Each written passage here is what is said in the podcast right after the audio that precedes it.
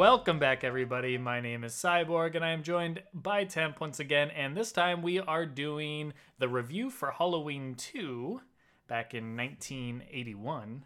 And that is the follow up to John Carpenter's Halloween back in 1978. So if you haven't checked out our first review of Halloween 1978, go ahead and check that out.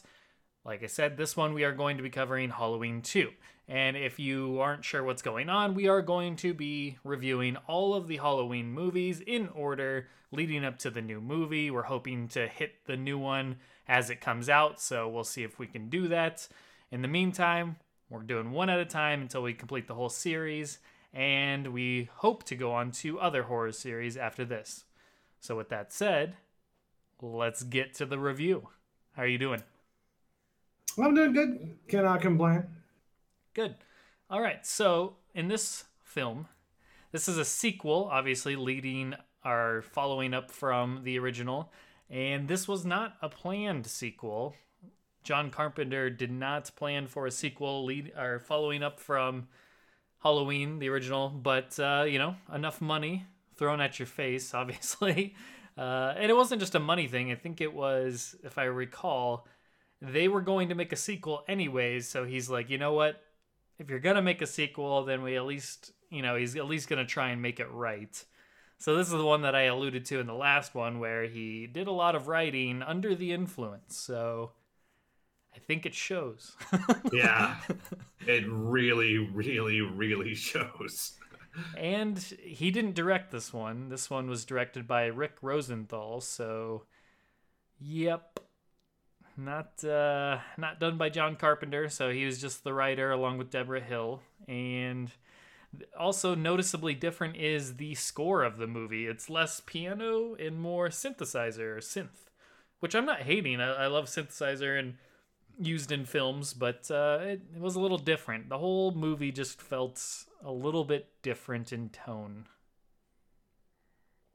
Yeah, it works in the in some parts. In some parts, I like the synthesizer a lot. Not just like a little better, but I think it's a much better fit. But as a whole, it's it's very choppy. When it doesn't work, it's very noticeable. Right. And that's I feel like there's just less music in this one overall. I feel like uh, a lot of the ambience is gone in this one and because there's no room for it because in the mix there's a lot of extras there's a lot more dialogue the, just the environments are noisier just you're working with different set pieces but um i mean honestly outside of the credits i don't even remember most of the music to tell you the truth well and i, I just saw this movie yesterday so yeah i mean right off the bat you're you're greeted by mr sandman so that's catchy little tune yeah, that was nostalgic. That was man. I remember because I, I, like I said on the uh, previous review, I saw Halloween 2 first before I saw the first Halloween on a shitty VHS. So that when that Mr. Sandman cued, I'd forgotten that,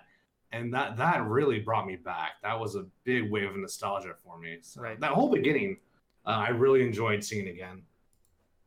Yeah, no, I, I, like that a lot. And once again, we have good credits. Uh, this time, you go inside the pumpkin or the jack o' lantern, and it gets all creepy and spooky. But yeah, they stay pretty in line with the original credits. And then, uh, as I've said before, this was not a planned sequel. So right off the bat, you can kind of see some of the differences, even though they take place the same night and they pick up right where it left off, like literally right where it left off. Um, you see the the ending of the last movie once again, and then you see a different angle of Michael Myers going up and over the railing. Except, like I said, you can see it from a different angle, so it's odd. So you can actually see Michael like walk up a ramp onto the railing. like it's not like he stumbled backwards and then tumbled over the railing. No, he his feet were on top of the railing because he just walks.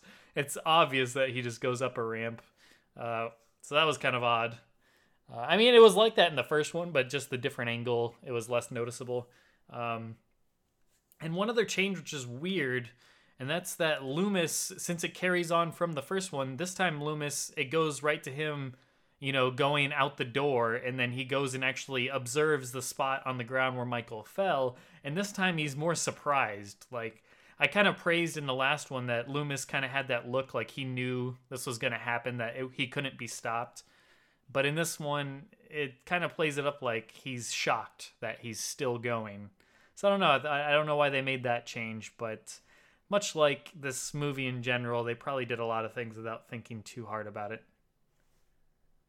Yeah, it, it's funny though because I was actually trying to think. I, I was in. Maybe you already mentioned this, but do you know if this was a reshoot or were they using previous footage and mixing it with new footage? I'm pretty sure they were using previous footage and mixing it with new footage. Because I mean, I, I feel like I don't know. I feel like they went with the previous cut in the first one, where he just has that ominous look instead of the surprise look, it doesn't really make sense with how they wrote the character in this one, where he's just crazy and manic and just screaming, you know, we got to get Michael. Because he was kind of doing that in the first movie, but just, I don't know, he, he seemed a little more, even more so unstable in this one. L- Loomis felt very different in this movie. Yes. It, especially considering that there's no transition. The movie just kind of bleeds into part two. And I don't know. We'll probably get into that a bit later. But, um, See, yeah, yeah, I think they knew there was a tonal difference. No, I agree with you. It, Loomis definitely felt quite different. Um, yeah, I mean, just carrying on from the opening scene, we see Michael. We kind of see from his point of view, he's trying to hide and stay, kind of lay low a bit, and then he comes across a family, takes the knife out of the kitchen right next to the ham off the cutting board, and then the lady, you know, comes across blood, and then he ends up killing some girl you know right next door to them for no reason. You know that's kind of what michael does. He just kind of kills. So that was odd. I find it odd that he kills that girl which he didn't have to but then like all the kids and people on the street that he passes by later in the movie like nah he's just blending in at that point like he's on a mission to go find laurie strode like he's trying to finish the job of the one that got away so i just thought that was interesting that he let the couple live, the old couple, but I don't know. It was like very picky and choosy, which was weird. I guess. I mean, you can really feel the new director in this movie because there's a lot of really strange choices. Um, my, my, I imagine like most of the people he was killing had some resemblance or some semblance of Laurie, and the old people just didn't match the profile, so they didn't have that innate rage associated with Michael Myers. I mean, another. I mean, we have to. Talk, we briefly alluded to it in the previous video, but we need to talk about the imprint in the lawn when Michael Myers fell off the balcony. like it's so silly looking. Now, and it's also completely unrealistic because in order for that imprint to have happened, he would have had to perfectly distribute his body weight when he hit the ground. He basically had to land like a starfish. It doesn't really make a lot of sense. Um, so it's just like it's like, why did you show me that director? Did, did you not think I was going to believe that he landed on the grass if I didn't see like a Looney Tune silhouette or imprint? I, I just so Michael that, Michael Myers always lands on his feet. He's like a cat. it's like a triple backflip. Yeah. It's the ground. There's a dude with a little sign that says 10 on it yeah. in the background. I well, I have a reason. I, I didn't thought about it when I brought it up, but I do have a reason for why he killed that girl and not anybody else in that beginning part and that's yeah. because that's something I remember watching a documentary on this one a while back, and basically John Carpenter didn't feel like this like he felt like fans were more bloodthirsty by this point, especially this is post Friday the Thirteenth at this point. So he thought, you know, we need to enter more blood and more gore and just more kills here to keep people interested. So I'm pretty sure that one at the beginning where he pops up and kills that girl in her house for no reason was a result of that. Like the director wasn't actually the one pushing for that.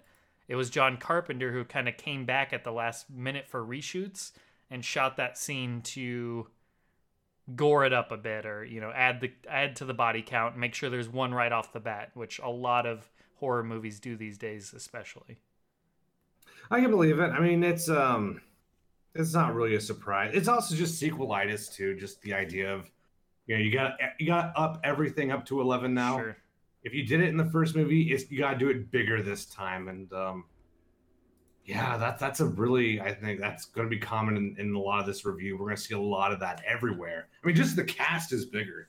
Um, yeah, I mean, if we're covering characters, like half of them I didn't even have like a note about, just because they're so minor. I don't even know if they had a name.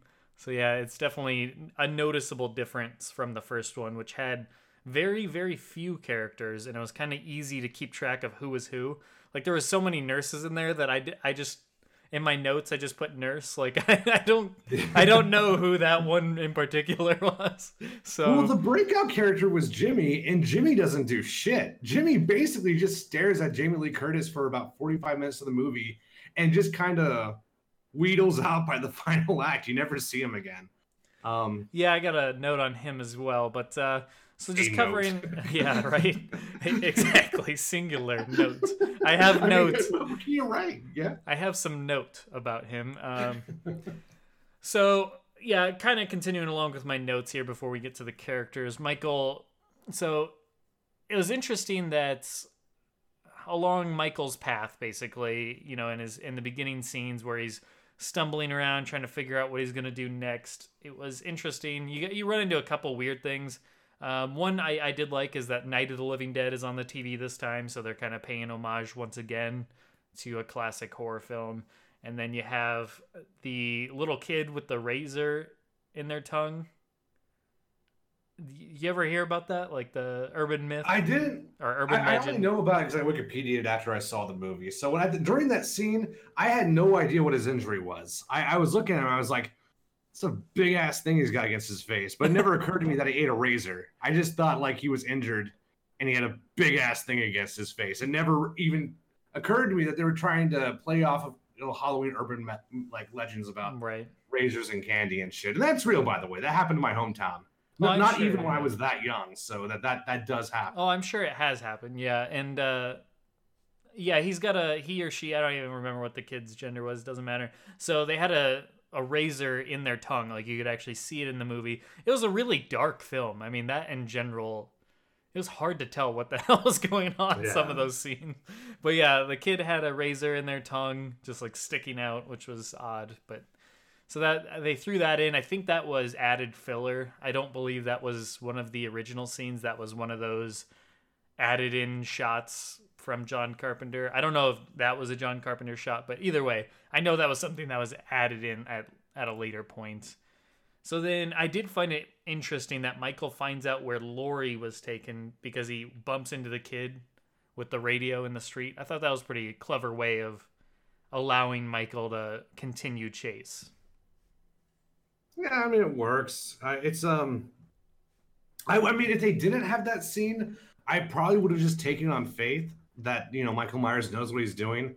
Um, because there's there's so much of that already. There, there's it's you don't want to overanalyze too much of any part of this movie because this movie, I mean, especially well, we'll get into that later. But um, this movie you take a lot on faith with Michael Myers in, in this movie because it just kind of all kind of perfectly falls together.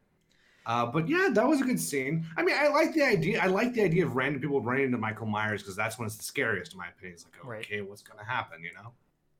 Yeah, I mean that adds to his creep factor in that there are people that just run into him on the streets and he just completely ignores them.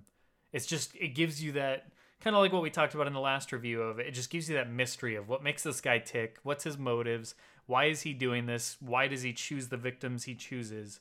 And I like that, and I, I like the idea that people just bump into him and he's like does not give a crap at all, and he just continues moving because he has his own motives. So I thought that was quite interesting. Uh, then we also see, it was right around this time, a little bit before that scene, we see somebody in a Michael Myers esque costume, which it's not really surprising that somebody, you know, another person would have that mask, because we did learn in the first one that it was just stolen from the hardware store or whatever, as it was a popular Halloween mask. So it's not like it was, you know, completely out of the blue that somebody else was wearing the same mask that he was, even though it had really like light hair. So I guess Michael Myers spray painted his a little bit. it's just funny. He's, Yeah, he puts, also blonder in this movie. I feel like he seems blonder in general, so I don't know. It's hard. I yeah, I I, mean, was it's the that too. it's the same mask from the original, but them not planning to make a sequel. I'm pretty sure they kept that mask under somebody's bed. I don't know if it was the producer or the writer. I forget whose bed uh, whose bed exactly it was that they kept it under, but they just kept it under a bed. They didn't like preserve it or anything. So you can see the wear in the mask. It looks more stretched out. It has a lot more flesh tone co- coming through because the white paint is wearing off, and yeah, the hair's lighter. So yeah, you can definitely tell it's a little bit more worn, but it is indeed the same mask from the first. It looks a lot different.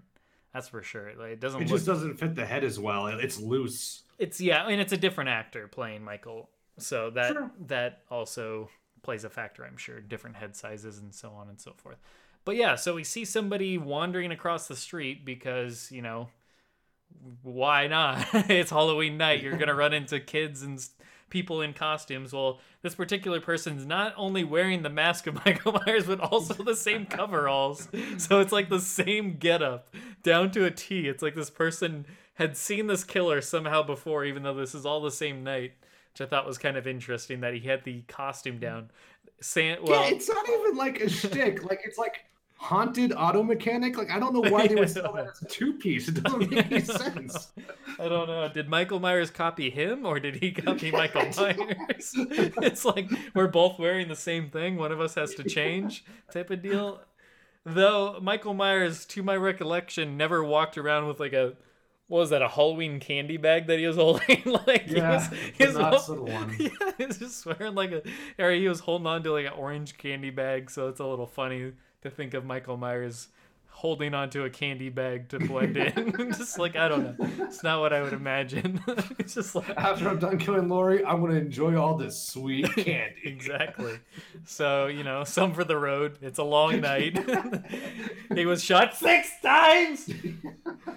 So, uh, yeah, anyways, so he just starts wandering across the street because people are like, oh, there he is. And then Loomis is about ready to unload on this guy. He's And then- the. He's just- flailing it. He's just flailing it, uh, ready to put six more shots into him, and then yeah, he just wanders across the street. And then this is probably the best part of the movie. All of a sudden, all of a sudden, the guy just like looks down the road. All of a sudden, you see this car. It's a police car, I think, and it just like can't stop and just smashes into the guy. And it carries, it carries him for like 30 feet onto the front of the car and smashes into a van. It's just so random. And then it explodes. It's so over the top. It's like it can't just hit him and then him roll over the hood or anything. It's him stuck on the grill in the front of the car, carried into a van that explodes, and not only does it explode, he's just there engulfed in complete flames. it's just like complete overkill. The only thing that would have made it better is if Loomis then proceeds to shoot him six times as he's on fire. Oh man. That was hilarious. So and I there's mean, like no follow up to it too. Like they, well, first of all, after it happens, they're like, "So, uh, you think it was Michael?" Like, there's no like real reaction to it. First of all, and second of all, like we never really hear about the scene again until like maybe 45 minutes later. They make one reference to it. So Well- when the credits started rolling, I was like, "What was the point of that scene?" hold on. We did. Uh, the guy that was driving the car was like came out of nowhere. it's like, dude, the guy was barely stumbling across the street very slowly. That guy's like- going like 55 miles per hour in a fucking neighborhood. Yes. I know, like he was going, and not only that, but he kept going after he made impact. Like he kept going all the way until he made impact with the van. Like usually you hit somebody, you slam on your brakes or something. I would assume, but yeah, he just uh, that was hilarious. Like that had to have been done for comedy. That was there's no way they Oh, I meant that to be was done. tragic.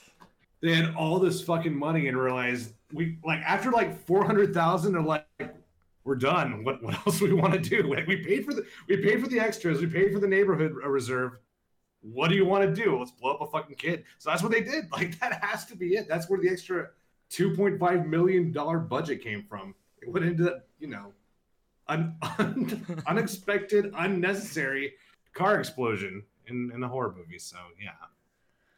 Oh boy, that I just laughed out loud when I saw that earlier. I was just like, "Oh my!" Like I just, oof, busted out laughing. It was just so random, but so awesome. Like over the, that's something you would see in like a comedy spoof action movie or something. You would not. That was just so out of place, but so awesome. like, It had a Family Guy element to it for sure. yeah. You remember that one time where Michael Myers was walking across the street during Halloween? Like, yeah, I don't know. I, it's just so random. But you're right. It does get some follow up. They find out later when they're examining the corpse that, like, the dental records match that of like a 17 year old, whereas Michael Myers is 21. Then some kids show up to like talk to Loomis and the other police officers, and they say, you know, Ben Tramer who was Laurie's the one that Laurie had a date set up with. so, so poor Ben Tramer did not make it past the night. So I did not know that. I did not make that connection. That's so interesting. So Ben Tramer, the one that Annie set up Laurie with on a date, just got railroaded by that car and put into a van and blown up and burned to death. Huh. yeah, that was their that was their callback to the first one. It's also kind of ironic when you think about it that the one the the guy she's interested in is dressed up exactly like Michael Myers Yeah. who's trying to kill her. I don't know. Maybe she dodged a bullet. yeah, I Something up with that Ben. could have been the same guy. I don't know, but maybe they're twins or something. The Danny DeVito, Arnold Schwarzenegger style. Uh, yeah, yeah. I don't, I don't know. That was, yeah, it was just odd. I love the scene. I would not want them to remove that. Like, I'm so glad it's there. The fact that they followed up with Ben Tramer and he just got dominated, just randomly, just randomly. maybe I mean, he was. also, it- yeah. I was just saying, maybe he was distraught that Laurie was, you know, tried to, you know, maybe somebody tried to kill her and he was just, he drank a lot because they said he was drunk or some, like Ben Tramer was drunk and he was leaving a party. I don't know. It's just crazy. I don't even know how to explain the whole series of events. Well, should we mention the fact that you know Loomis kind of killed that kid? Like Loomis basically charged him, swinging a fucking pistol, screaming his fucking mouth off. Just oh my god! I I, mean, would have done the same thing. I would have gone awkwardly in the other direction too. Like I don't know. So you're blaming Loomis for the reason why he crosses the road because he's scared about why this crazy old man and these police officers are starting to like finger this guy, and then he's just start like, "Oh, I'm getting out of here. I'm I'm, just just gonna wander peculiar." with my little candy bag that doesn't have like anything in it." Dude was so fucking drunk that he just he had no idea what's going on. I mean, a lot of weird things had to happen for that kid to get smashed and then caught on fire. A lot of moving pieces for this to work out perfectly. It's like a Rube Goldberg machine just to kill Ben Tramer. What's this? Laurie has one more friend out there? Someone that she cares about? Let's just smash that guy with a car. All right. So, yeah, that whole thing happened. I thought that was highly enjoyable. I think the movie's going to get rated a little bit better just for that one scene existing. Uh, it's ridiculous. I don't even like, and they take no accountability for that either. None. It's so weird. Like it's not like a kid died on their watch. He fucking got hit by a car smash and caught on fire. Like it's just crazy. I don't know. It's You- crazy. You, would think that would. I don't know. Like that's. Whew, I don't even. They just pretty much caused that kid's death in conjunction with the other guy that was recklessly driving. And I doubt that guy's even going to get prosecuted. like, it just seemed like it's just like, no harm, no foul. You, it was an accident. Sometimes you blow up a kid, you know, just part of the job. I guess. We got more important things to worry about. I don't even know. Did you know Michael's on the loose? Yeah. Uh, yeah. I mean, there's, I don't even know. Um, so, uh, the next thing I da- have down here, scene wise, is when the so Michael at this point has already gotten to the hospital because of the kid walking with the radio, so he already knows, and uh, the security guard is walking around because he hears some noises over by a dumpster, and he goes to investigate the dumpster, and a cat jumps out, and I don't know what it is, but why is it always like a cat used as a fake out for a jump out for like a jump scare? That's so it's so common in horror movies. I don't get it. It's a super awkward cat too. Like they get the zoom in on his face. also, why is like why are all security guards in these movies chubby? like he's just overweight. I don't get it. He's got the the stash. Yeah, he's pretty stereotypical there. Uh, and then we have Laurie, who's having dreams of Michael. So she's basically having, as she's sleeping in the hospital bed, she's having dreams or flashbacks. We're not really sure of when she was younger. We learn that she's adopted, and then we see her seeing Michael when he's younger. So at one point she had seen him, and they're kind of alluding to it, which we already know that he is somehow connected to her, that they're family, that she's his sister. So it's kind of the big revelation of the movie, so to speak. Even though most people these days already know that about the films. Uh, yeah, and that's kind of them. That's kind of how. Uh, that's one of those things where John Carpenter explains that to his drinking while he was writing this, because I don't think that was originally his intent in the first movie by any means. This was just kind of him pulling something out of his ass to keep the story going or to add more plot to it than just a random guy goes on a killing spree. Which is so weird to me because they felt it was so so important to explain why he wanted to kill Laurie, but they never explain how he can drive a car. They never explain why he's able to take 12 bullets and not die. Never explained. Um, there's all these things that don't really work out upon analysis. But that that that's the thing they had to explain. It's like, no, audiences will not accept the fact that she's not his sister. I, I don't know. That's weird to me. That is so strange to me.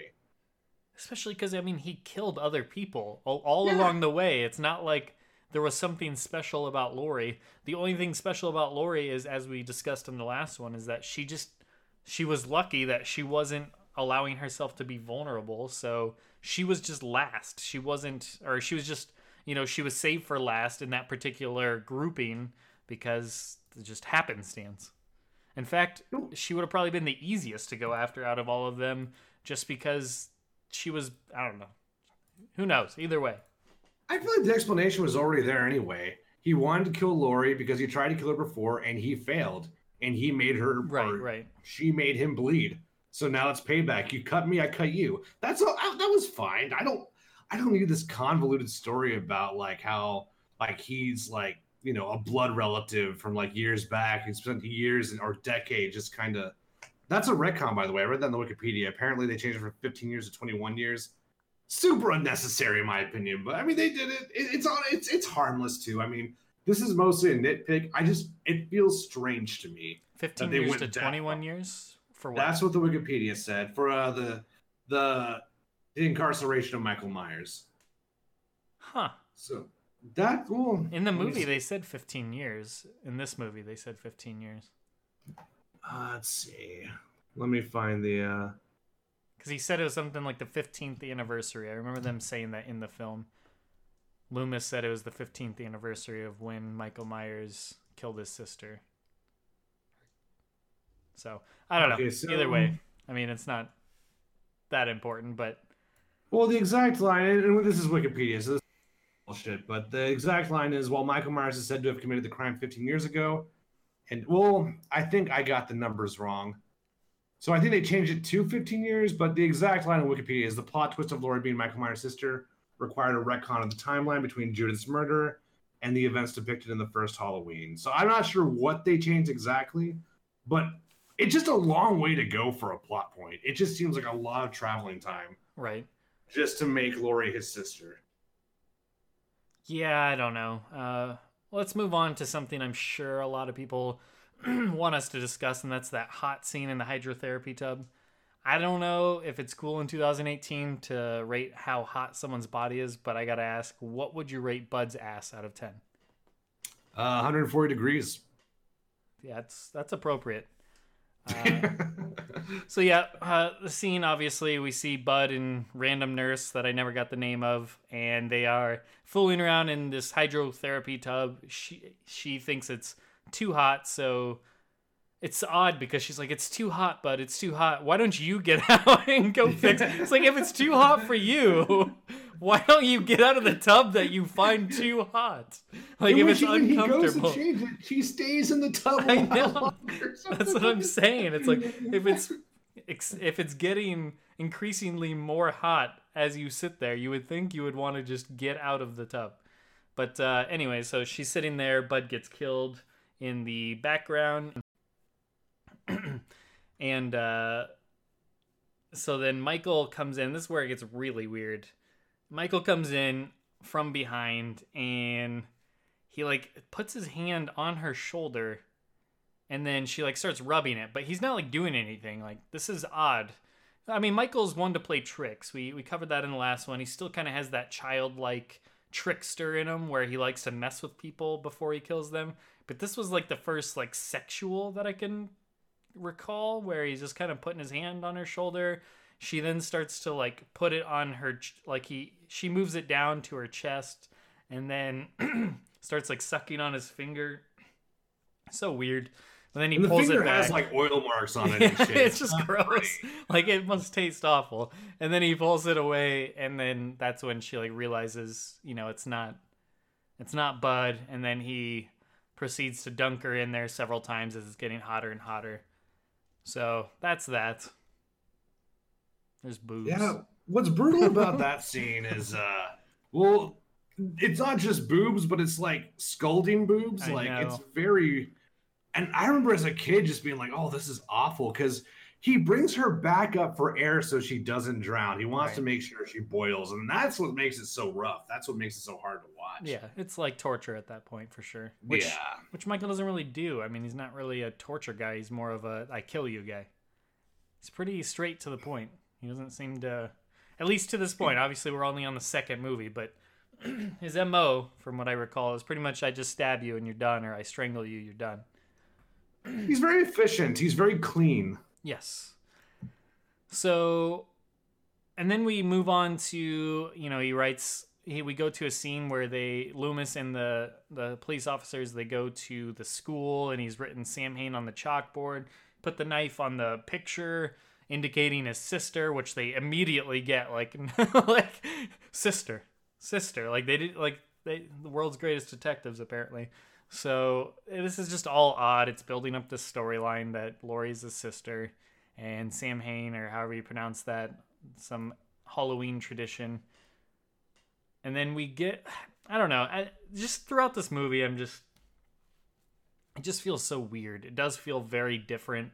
It is, you can definitely feel the influences of the slasher genre at this point. Like, you can tell that they are not trying well i mean they're trying to stick to the original but they're introducing a lot more slasher cliches and it's less artsy so to speak and starting to be a bit more paint by the numbers um, we do get some awesome visuals though throughout the film one that i particularly noted down was it's an awesome visual when michael fades in from the darkness after the nurse finds doc, uh, dr mixter who's like the drunk doctor that is treating Laurie. like I read there's like it's like a passing line towards the beginning of the film when Laurie gets brought in and they're saying is is there a doctor here and he's like well Dr. Mixter but he's drunk or something like that and he's just like comes in and starts treating her. It's just so odd like once again just another random thing that they threw in there for no reason apparently.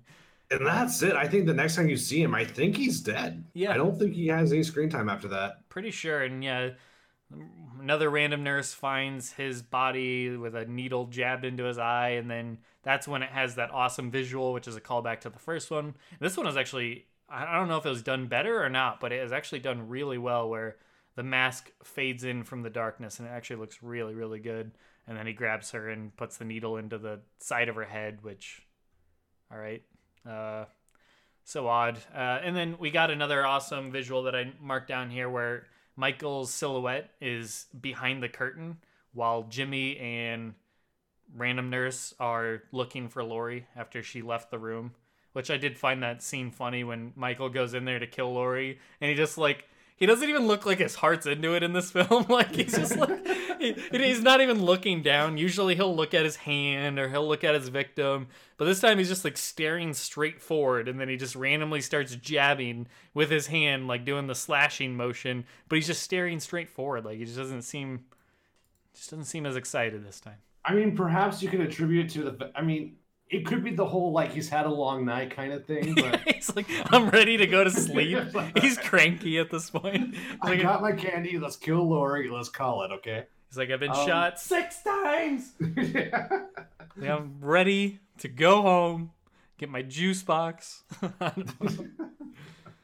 Anyways, so we see another scene where Jimmy comes across another random nurse and somehow like i said just like in the first movie a lot of people have no peripheral vision so they he, he walks up to her notices that she's bleeding out from a tube and then all of a sudden he looks down at the ground and you see the entire floor is pretty much covered in blood. Like it is just a massive puddle. And then he goes and turns around and just slips and he's knocked out. It's odd it was just odd. like I don't even understand. Yeah, I don't even it was understand. like slapstick. I couldn't believe that happened. it was just missing like the banana peel noise where like shoot. I don't know. It's odd. And again, that dude is pretty much done for the movie. The next he has one more scene that doesn't really go anywhere, and that that's that's it. Like, that Right, was right, Jimmy. That was our great love interest. Everybody. Yeah, another scene we have here is when random nurse is looking for Laurie, and then all of a sudden Michael comes up behind her when she finally does find Laurie. Uh, Michael's there and stabs her in the back with the weird little scalpel looking thing, and then holds her up. And then as she's being held up in the air, her head drops, and then her shoes fall off and hit the ground. Funny little, just a little uh, ad lib thing, I'm sure. And then rounding out here, we're almost at the end of the high notes here, or I guess the little notable things. When Laurie discovers the security guard's body and Michael is closing in slowly down there in like the boiler room or whatever, that's actually a pretty intense moment. I do give him credit for that. Like when Michael's closing in on her and the red light and all the, the lighting and stuff, and she's trying to figure out where to go, and she spots a window and she kind of climbs up there. She's it takes her so long that like Michael actually gets within striking distance, and I thought that was actually paced pretty well. I I, I was sitting there like, oh god, I already know what happens. so it was just still like it was still one of those that I thought was pretty intense. I'd Uh, agree. Yeah, no, no, no critique there. and then I do like how Loomis puts the gun to the officer's head who's driving the car. So he's in the back of the car, the the not the police car, but the the mental hospital or whatever car, I forget what it's called, and he's he's talking to her and that's when they discover the whole sister thing or she tells him about this hidden record that wasn't open that even Loomis didn't know about and that Michael Myers to or to protect Laurie that they sent her to a foster home. And that's when Loomis threatens the officer and says we need to turn around and go back or go to the hospital. And I like how Loomis puts the gun next to the officer's head. And the officer says in a very like calm and cool manner like he just doesn't even care that Loomis puts a gun to his head. He's just like Dr. Loomis you're getting yourself in a lot of trouble. Like he's just like so calm cool and collected about it. And then Loomis shoots the window out as like a, a warning, warning shot. shot. and then and then he's like oh shit I better get out of here. Oh he means business. Like you didn't think the loaded gun next to your head was wasn't good enough but I It's so typical dude with a mustache kind of acting. those it's, I can't, it's those Midwestern dudes. mustache guy. I can't even explain it. It's the best I got. Uh, and then we got so at this point, Loomis and the officer do reach the hospital. Right before that, I guess we do have Laurie making it out to the car to hide, and that's what you mentioned before, where Jimmy comes in, he gets in the car with Laurie. He's like, "Oh, don't worry, everything's gonna be fine," but you can tell he's pretty out of it. He he might have a concussion here, and then all of a sudden he just passes out with his face on the horn making a ton of noise like an idiot. And then she takes him off the horn, but in a cruel twist of fate, she takes him off the horn to stop making noise. But then as soon as she crawls out, Loomis and them arrive, but she can't like muster up like her voice just because of the she's so beaten down that she can't get herself to scream. So then all the noise that was happening before would have helped her like lead them to her. But that's just the way it goes. And yeah, that was a frustrating scene. That was Yes. that, that was really hard to watch. Yeah, yeah, and then when they finally make it inside, that's when she can muster a scream out, and then they somehow don't hear her. But then they do see Michael come in to the come in. He walks in through the glass door, which is great. The steel beams, you know, the steel handles mean nothing to him. He's just like he just walks straight through. He gets shot another six times, and then he goes down And the dumb officer, like a complete idiot, he starts to like go up to Michael to like examine the body, but then Loomis warns him, you know, stay away from him. He's still breathing. The officer's like, oh, okay, yeah, you're right, you're right, you're right.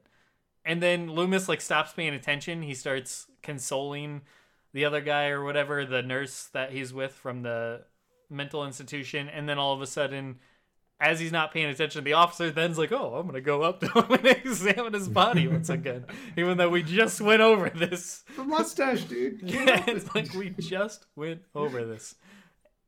Not even one minute ago. And then yeah, he gets his throat slashed, of course, and then Michael's getting back up. So yeah, it's uh this leads up to the end and yada yada yada. Loomis Laurie have a final showdown with Michael.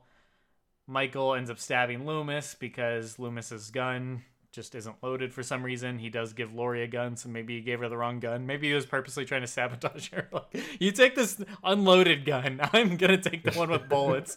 and it was old switcheroo on accident. he forgot which goblet was poison. So then uh, he gets stabbed, and then he starts flailing about. He, and then uh, Michael goes after Laurie. Laurie shoots both of his eyes out, and he starts flailing around like a madman with his little scalpel, just like endlessly flailing for like three minutes straight. Just like, dude, just commit to a side and start start going for the walls. Don't just stand in place swinging about. And well, then, his perspective didn't change either, so it's like, okay, she's still in front of you, even if you're blind. I know. Go, go forward, move forward. Like, I know. So Process by elimination. like, go up, eliminate that corner out of the equation. But no, that does not happen. Then Loomis blows up him and Michael. Laurie escapes. Michael's body in a clearly in a, a fire suit because he is bulky as hell all of a sudden comes out. He walks a few feet and then falls down. This is where the movie ends. You hear Mr. Sandman playing, and Laurie is sitting in the ambulance. Everything's all good. There was going to be an extra scene that they did shoot because I did see footage of it, but it's not in the final theatrical cut, I don't believe. And that's Jimmy. Basically, you see uh, a body rise up, like sit up while Laurie's in the ambulance, and it's supposed to be like one last scare. And it's a body that's covered in a sheet, and it sits up, but it ends up being Jimmy. So he's just like pulls the sheet off. That would have been nice. Yeah. That would have been cool. Like that. First of all, like that would have made all the buildup with Jimmy make sense. Right. Right. And yeah, okay, that's interesting. So I don't know why that wasn't included out of all the things. I mean, that couldn't have been more than 20 seconds of footage, but uh, I do remember seeing that footage, so I know it was shot. So, anyways, so that's the movie and overall thoughts of the movie before we get into the characters.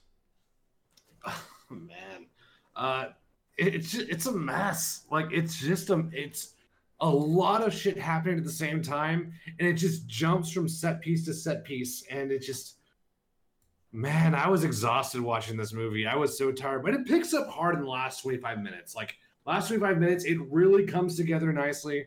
Um, but God, it just uh, it's like okay, well now we're in the house in the second movie. Okay, we're now we're at the, the crime scene. Okay, well, well now we're you know we're we're street walking with Michael Myers. Okay, now a kid blows up. All right, and then the, the next just keeps going. Then we're in the hospital. Then we meet Jimmy. Who's Jimmy? Here's the doc. He's oh my god, just it's so it's so distract. It's the movie's just muddled. Like it was a very difficult sitting for me. What do you think?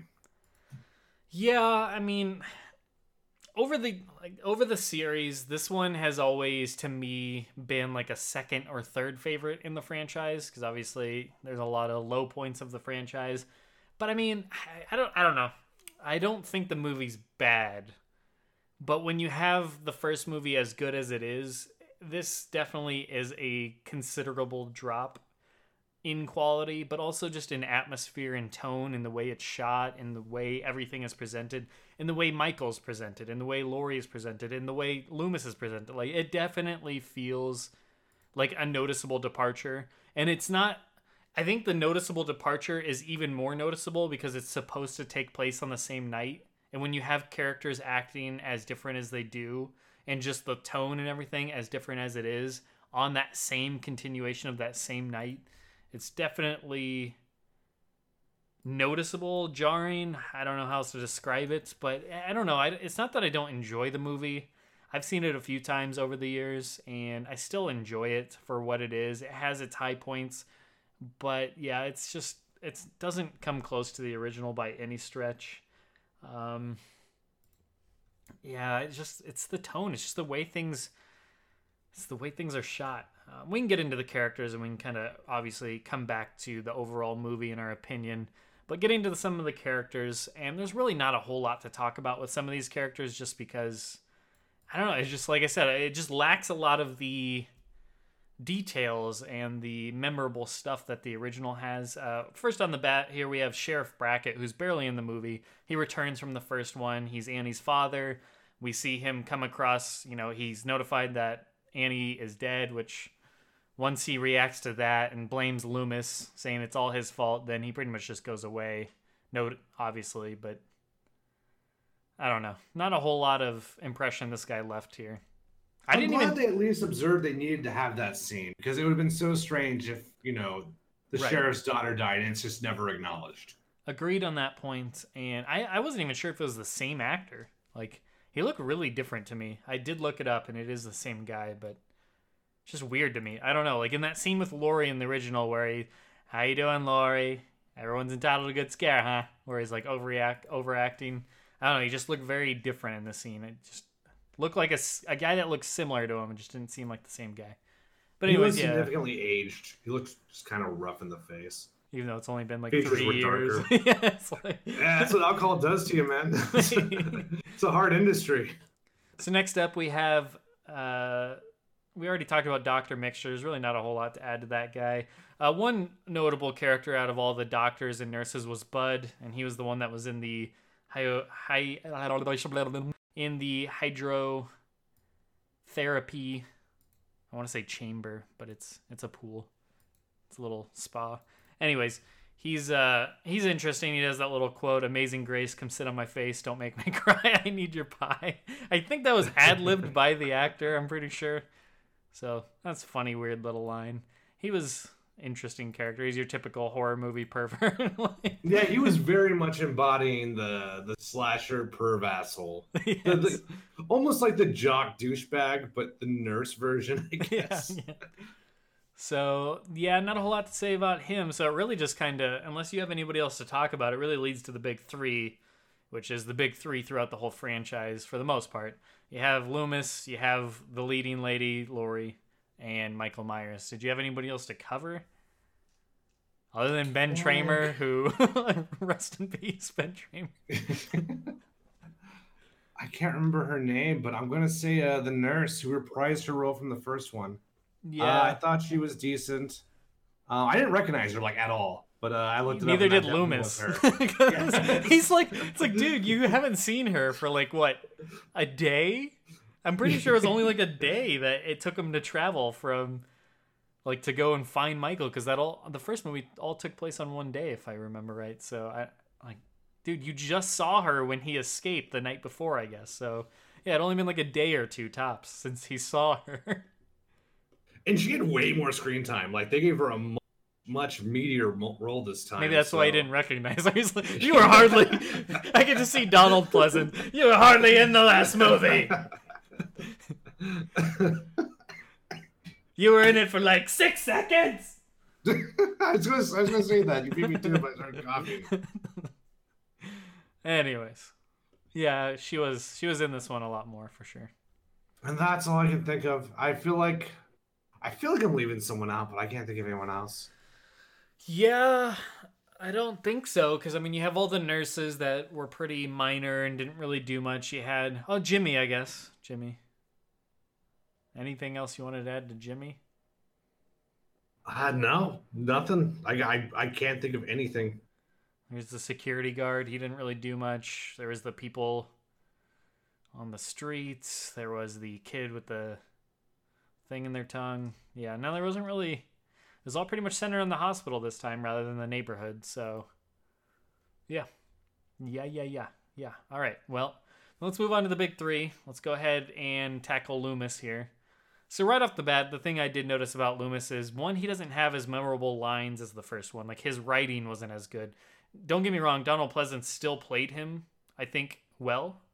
It was still a decent performance, and he's always good at his acting and his mannerisms.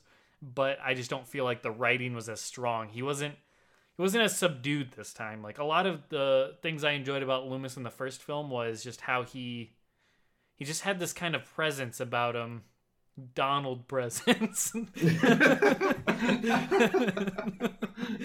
I don't know. He just had this presence about him that he the way he carried himself, he was just kind of like he was very commanding, but he always he didn't always have to like freak out to get that commanding presence. Whereas this time it was pretty much all freakouts. So yeah, this time was a little bit different and he really just didn't he wasn't as the much of like he wasn't as in the focus this time i feel like even though michael got some decent screen time last time i feel like the i feel like Lo- like he took a lot more of loomis's screen time i feel like michael got a lot more focus this time a lot more like he was shown a lot more i felt like um, but yeah i don't know i just didn't i didn't feel like loomis got as much out of this one yeah, and the Michael stuff. I went into this movie knowing Michael was going to get more screen time, but a lot of his screen time I feel like is compressed into the last 25 minutes. Um, so it didn't feel as noticeable to me. And Loomis is really, I mean, he he is sort of like sort of the the, the connecting wire between part one and part two because it's not Laurie in my opinion. It's got to be Loomis. Laurie doesn't really do anything in this movie. Uh, so yeah, it's just uh flailing madman. I, I agree with you. I don't. It didn't. It didn't work the same way. I, I feel like Don Pleasence is giving it 100, percent but it's just. Um, I think this is just again different directors. You know, a different guy in the seat, and Don Pleasence is just. uh He's just trying to make lemonade. I feel like Rick Rosenthal just had a very different idea of what he wanted to do with Loomis, or he had a very different idea of where Loomis was going. Right like part one was a descent, you know, part two is the bottom, and now Loomis is just flying, flying, flying a pistol in front of kids like that. I know. that. I, I, guess he was just trying to show where Loomis was as, as someone who's like falling apart now. The descent is over. He just wanted to show right. Loomis is a cra- crazy person now, but and I, I get it, but I just I don't think it translated. I don't think it had enough screen time to really make that work. Right, right. Yeah, I wasn't as yeah, it just wasn't as strong for the character, which I do like Loomis quite a bit. So that's a shame. Not bad, not bad still, but yeah, he was kind of that, as you said, flailing madman, wacky inflatable arm tube man wielding a gun. yeah, that's a good part about you know Donald Pleasence. He can only be so bad. Like it's like Christopher Lee. How I mean, Christopher Lee has a very I mean, a, a, small margin of bad. You can't. I mean, he's still fun when he's on screen. He sure. knows how to work the camera in front of him. So, all right. Well, let's move on. Yeah, let's move on to Laurie Strode. So, my initial thoughts on her: pretty defeated in this movie. Uh, not much of a factor. She felt very like she. I mean, she was. She didn't feel like the main character here, even though obviously the story was still centered around her as much as it was around Michael, I guess you could say, maybe even more so Michael this time around. Uh, it just, she just felt like a other than the last 20 30 minutes where you know the whole you know following around the hospital and stuff she just felt i don't know she didn't have that strong female overcoming the odds type of thing she felt like i said very defeated doesn't do a whole lot wearing a wig you know that type of stuff yeah, that's uh it's hard to talk about Laurie because she doesn't do a lot of stuff. She basically sleeps and then like at the like the hour point, she just kind of runs around the hospital. And that's it. Like I mean, I mean she was fine like you know, I she gave a great performance. I really believe Jamie Lee Curtis was sleeping in those scenes, but that's I just don't know. I don't know what else to say. I, I, I okay, let me put it this way her acting was almost too good in the sense that it contrasted with all like the the low budget actors in the hospital.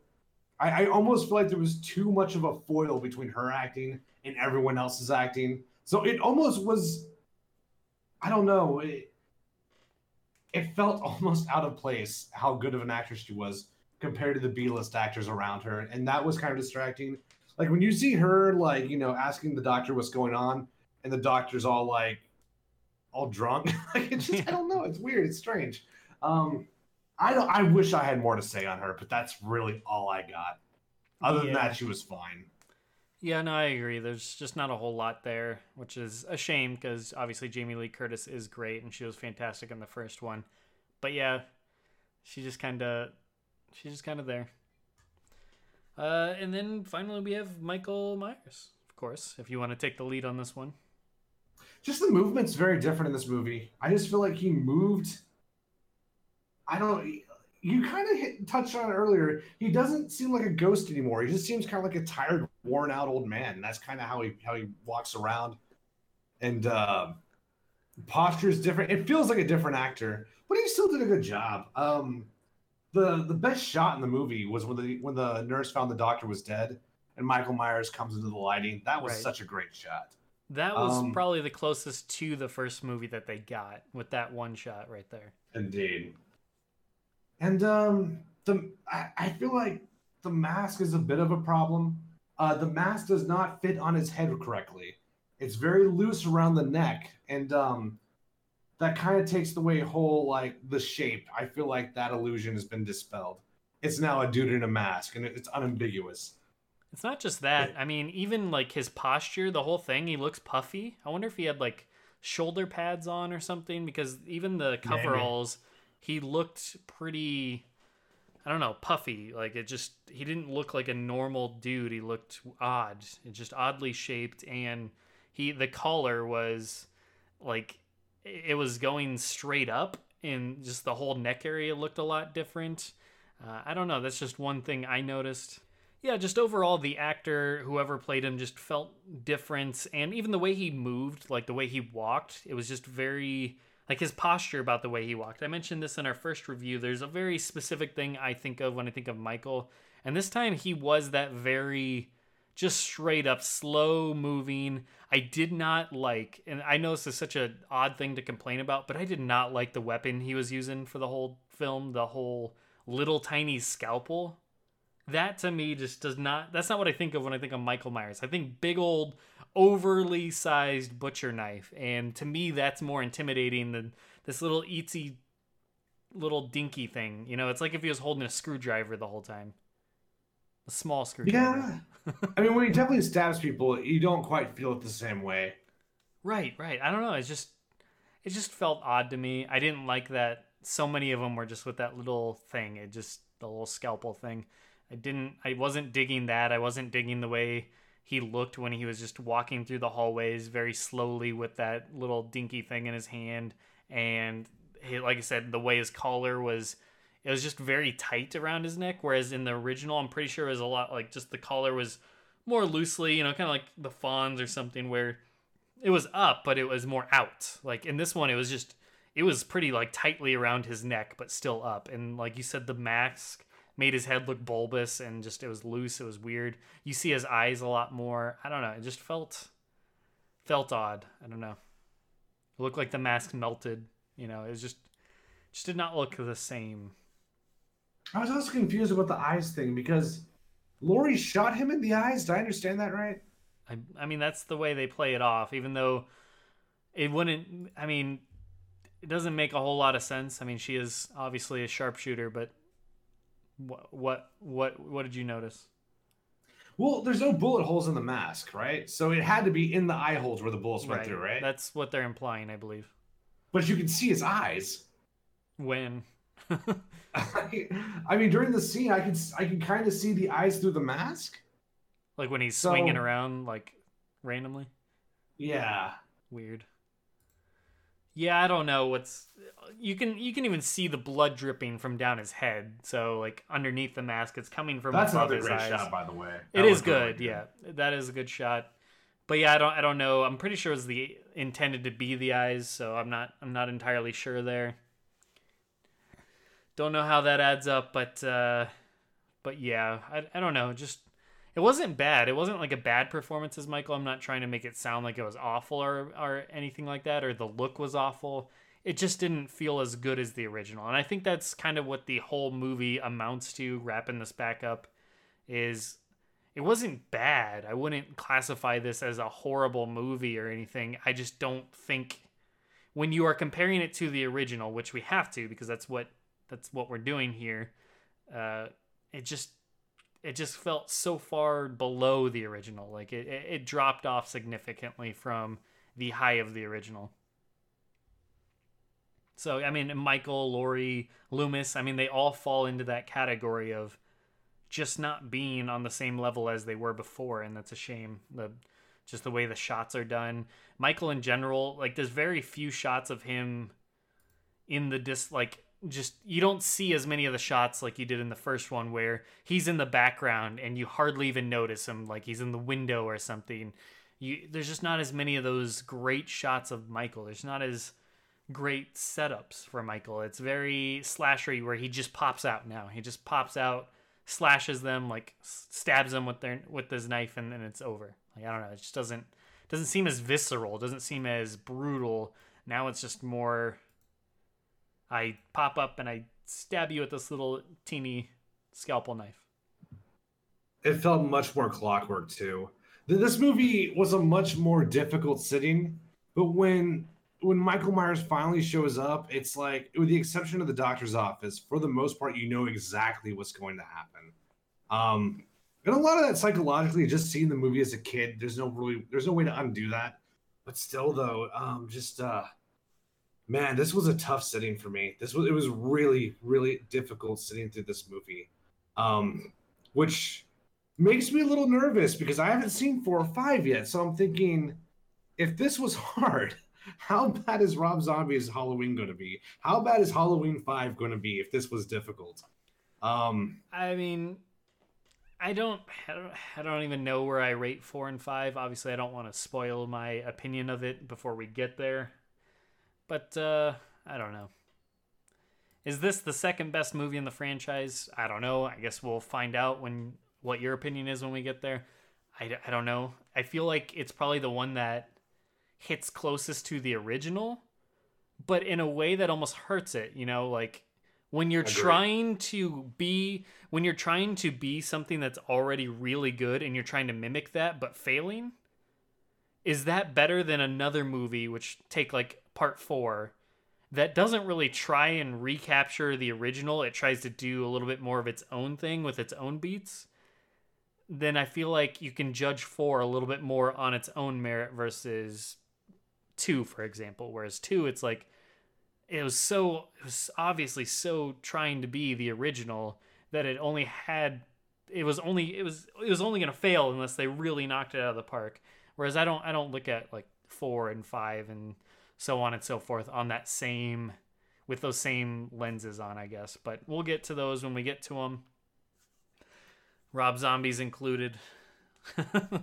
Uh, yeah. Uh, as far as this movie, I, I, think we've covered it all, and yeah, that would be Halloween two. So next up, we're gonna have Halloween three for our next review, which obviously everyone knows does not feature Michael Myers because they tried to take it in more of an anthology series. So we'll see uh, how that goes, how that viewing goes.